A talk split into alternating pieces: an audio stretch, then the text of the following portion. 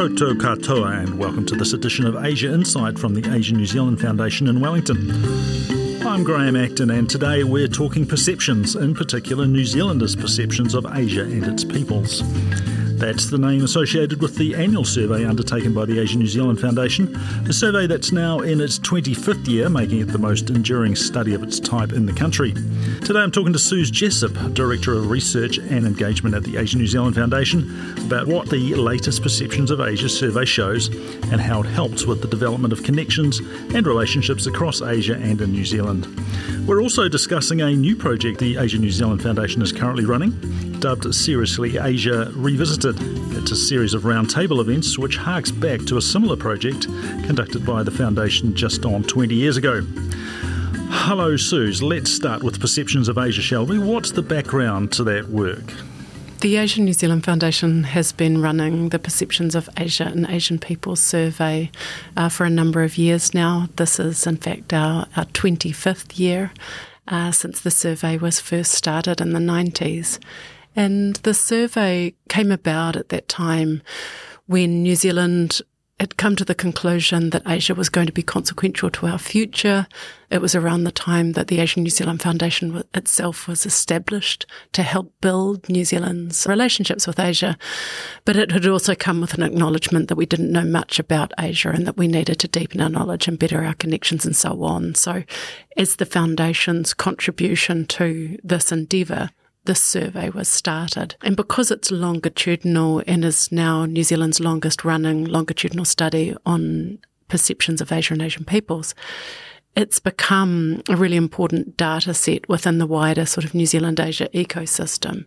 And we don't change some of the questions year on year so that we preserve that data. So how is it done exactly? How many people involved? How do you survey them and when do you do it and all of that? What's the process behind it? We survey just over 2,000, about 2,300 New Zealanders. It is done online. It used to be via phone, but now it's online.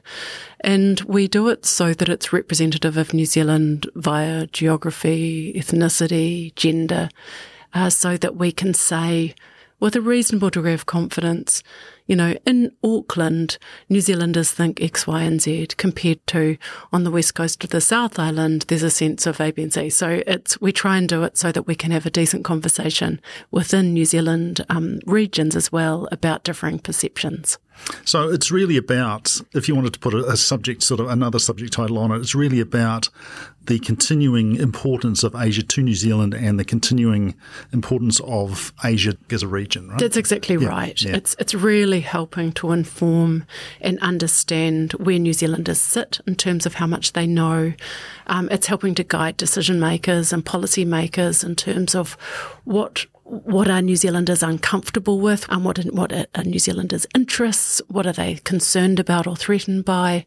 And it provides that real suite of information that helps the conversation with New Zealand and Asia. But it's not a domestic piece. It's not really looking at, for example, migrant settlement, although it does ask New Zealanders about, you know, how important is it to understand the etiquette and protocols of different Asian societies in order for New Zealanders to thrive in Asia. So those types of questions that require domestic skill set to do well in Asia.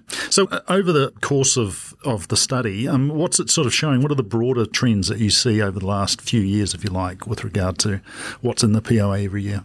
Yeah, I think we've seen two or three really, really interesting trends emerge over the 25-odd years.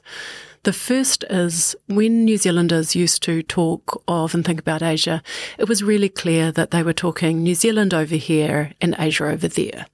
Now in the survey, there's a strong sense of New Zealand being much more integrated in Asia, and that's, I think, the second trend is because of demographic change, because of online connectivity and so on, cheaper travel, certainly pre-COVID. We're seeing young New Zealanders connected and feeling part of Asia themselves like never before. And there's a little bit of a generational gap there between old New Zealanders and young New Zealanders. But certainly for young people, there's a real sense of being connected to, interested in and part of Asia. And I think the third trend we see is a rising, and related to the first two, a rising sense of the importance of Asia to New Zealand's future. Does it give you insight into how the New Zealand public sees certain kinds of, or certain areas of New Zealand government policy? Does it give you an insight into how people in New Zealand see New Zealand's foreign policy when it comes to Asia or immigration policy or all that sort of stuff? Yes, indeed. And this is an area we're getting into more, partly so that we can be having an interesting conversation with counterpart organisations in Asia, but also in Australia and elsewhere, so that we can compare our different perceptions and knowledge levels and so on. So this year, for example, we know over the last 2 or 3 years, for example, New Zealanders' perceptions of and relations to China have been complicated because at an interpersonal level, people-to-people level, New Zealanders feel a great deal of warmth towards Chinese people. They like the food, they're interested in the culture, they're interested in the history and so on. But there is clearly, at a higher level, at a state level, some discomfort with what New Zealanders are seeing. And so we wanted to unpick that a bit. And we asked New Zealanders, you know, which of these possible government policies are you comfortable with? Which are you uncomfortable with, and why? And we've asked that for different countries over the years. We've also delved into, say, as part of understanding New Zealanders' knowledge and awareness of events in Asia, we asked about the coup in Myanmar. You know, were you aware there had been a coup? And if so, which of these New Zealand government responses to that coup do you support or not? Just as far as China goes, it's interesting because you've, as you said, this survey shows that New Zealanders are maybe more concerned about China in some way, but on the other hand, they are also looking at China as the country that New Zealand needs to connect more with in the future. Is there a way of sort of unpacking that we can look at? Well, yeah, it's always, I mean, one of the things about these results is we really find the results are dynamic. They shift according to events in the region. So the survey was done, the main survey was done in November 2021 and released this year. But we polled again after Hwangi's visit to the Pacific and the announcement of the Solomon Islands security deal, and after Russia's invasion of Ukraine, and we saw steep, sharp changes in perceptions of the friendliness and trust in those two major powers. There's a lot of commentary around about how we should be looking at other trade environments, looking at other markets and all the rest of it. But this seems to be saying that, no, China's the one for us. Let's keep going with China. Yeah, so while we have those rising threat perceptions depending on events that New Zealanders have seen, the flip side is that we're seeing New Zealanders young and old actually say, still because China is a major power involved in our region and because it's still a very large trading partner for us, we must engage. So while in Australia we've seen Australia say, no, we're actually now a peer competitor and we want to step away and this is a confrontational relationship, in New Zealand, there's a much greater sense of needing to and wanting to engage still. The other interesting sort of figure in that part of the survey was the increase in the perception of the US and the friendliness towards New Zealand from the US, which has gone up something like 11% in 1 year. Is there anything you can put that down to? Oh, look, I mean, I like to call it the post-Trump bump. So it's really just a rebound from the Trump years where the New Zealanders' impressions of the US, its friendliness really reduced quite significantly, and perceptions of the threat of the US rose over the Trump years. Now we're seeing under the Biden presidency, the US rebound in terms of perceived friendliness and fewer New Zealanders considering the US to be threatening towards us or our interests. Just looking at friendliness, Northeast Asia seems to, in every survey like this, Northeast Asia, the countries of Northeast Asia seem to come out as the ones that New Zealanders feel are the most friendly towards New Zealand, like Japan and South Korea. Yeah. Is there any reason behind that you can think it's a combination of factors. Obviously, both those countries and North Asian countries in general have been big long-term trading partners of ours. And we know through this research that through trade come other investments in the relationship and more connection between our people. But we also know that the Japanese government have actually invested in soft power in food diplomacy, cultural diplomacy and other areas as a pillar of their foreign policy. And perhaps what we're seeing in these results for Japan, which is 68% of New Zealanders see Japan as a friendly country, the number one country in Asia in terms of perceived friendliness. We may be seeing the fruits of that investment of Japanese soft power coming through. But there's also been, for example, the JET programme, where New Zealanders have travelled to Japan to teach English and in doing so have become unofficial ambassadors for the Japan-New Zealand relationship, and it's helped build that confidence and familiarity.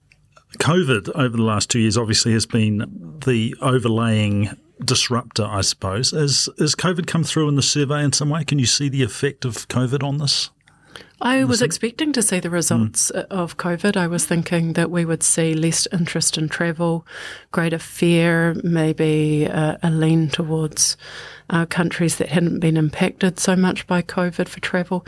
But instead, we've seen the perceived importance of Asia increase, not decrease, over COVID. So today, if you walk down to the street of New Zealand, 79% of adult New Zealanders will say Asia is really important to New Zealand's future, up from 73% in 2020. So the perceived importance of Asia over COVID has increased, not decreased.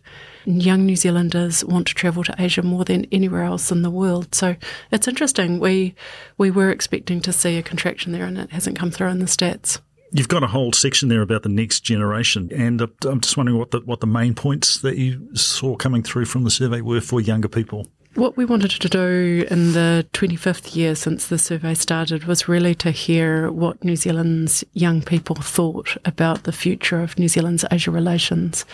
What we were really interested in is we asked about, say, what should New Zealand's international priorities be?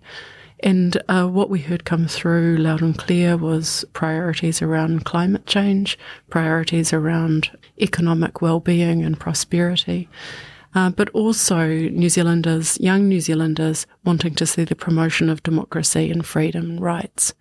Learning Asian languages in school was highly valued. 2/3 or 67% of young New Zealanders are interested in learning an Asian language, compared to just 13% who are not. But not all New Zealanders, young New Zealanders, feel that they're getting access to those languages in schools, and certainly that access isn't following through to a university level. As far as the perceptions of Asia goes, would there be an advantage? Would you look at possibly developing it into a series of smaller surveys, or is that kind of what you think it is already? So putting everything into Asia, there's such a huge number of countries and diverse cultures and histories and all of that and connections and sort of perceived friendliness and all the rest of it. Is it worth dissecting it a wee bit or sort of, cutting it up into smaller pieces? Yeah, I think in some ways we are doing that already. We want to preserve the Perceptions of Asia survey itself because it's longitudinal and helps give us those big broad trend lines that are really interesting for New Zealand's broader Asia relations. Within it, it's coming through loud and clear that New Zealanders know North Asia best, followed by Southeast Asia and South Asia least for the Asia regions. And now, as knowledge of Asia grows, we're starting to see New Zealanders be able to differentiate country by country and issue by issue. And that's where the research program is starting to branch out and really say, take a deep dive on New Zealand-Japan relations, New Zealand-Vietnam relations, or look at issues specifically. So we are doing that through other parts of the program, and then we retail that research out to the New Zealand public and through our website so that it's out there helping to inform New Zealand's Asia conversations. So that's in the smaller reports that are done by the Foundation. That's right, and they're all on the Foundation's website. Yeah. Part of the report looks at threats to New Zealand's vital interests. Could you tell us a bit more about that? Sure. So this is one of those questions where we wanted to have data that would give us a comparative study with offshore surveys. And so we asked New Zealanders, what do you consider to be the threats to New Zealand vital interests? And we gave them a fairly long list of possible threats and asked, are these a major threat, somewhat of a threat, not threat at all, or you're not sure? And there were a couple of really interesting results. While it might be that New Zealanders would think, or that decision makers would think that, say, nuclear issues are, New Zealanders are absolutely allergic and very afraid of nuclear issues, of a hot war, a military war and so on. Actually, those concerns about those threats to vital interests were right down the bottom of the list. The top threats were actually what we call the non-traditional security threats. So they were the cyber attack from other countries.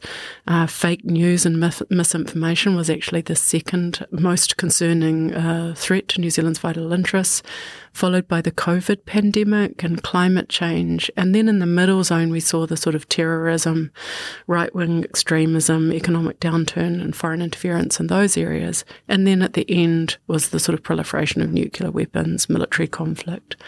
And I was really surprised to see the last two were concern about a major humanitarian or security situation in the Pacific, and last, you know, concerns about new resource or territory claims in Antarctica. You know, two issues that are often talked about in public discourse, but actually for the New Zealand public feature right underneath the non-traditional security threats.